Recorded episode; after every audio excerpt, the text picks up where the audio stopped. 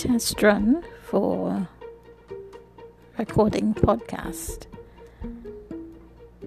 This will be um, part of the Night Owl Nightcaps segment, and this is just a trial run. There's just things in my past I won't talk about.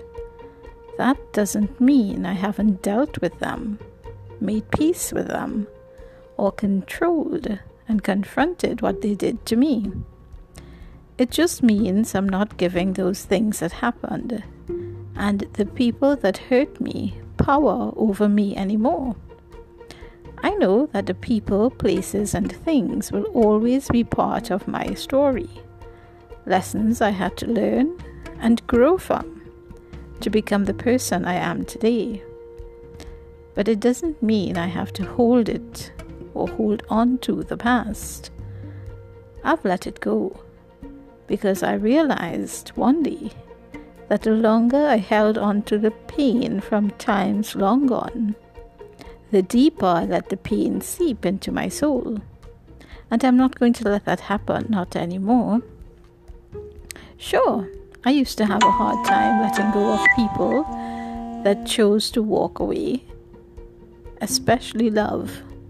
But that baggage became heavier and heavier until I couldn't carry it anymore.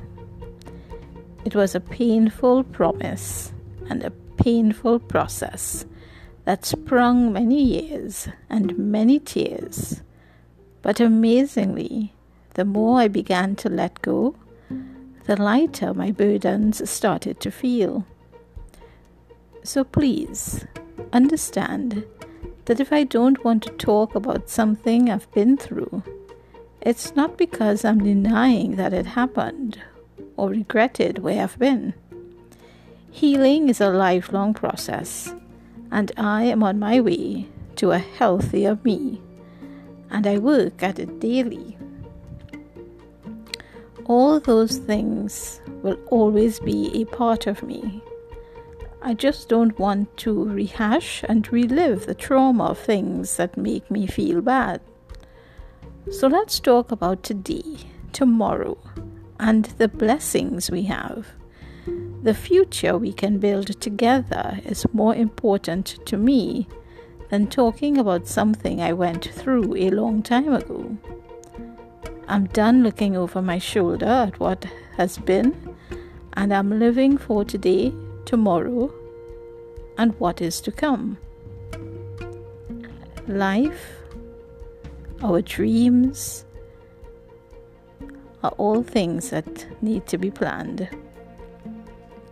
Let's leave what has been where it belongs, in the past, and move on.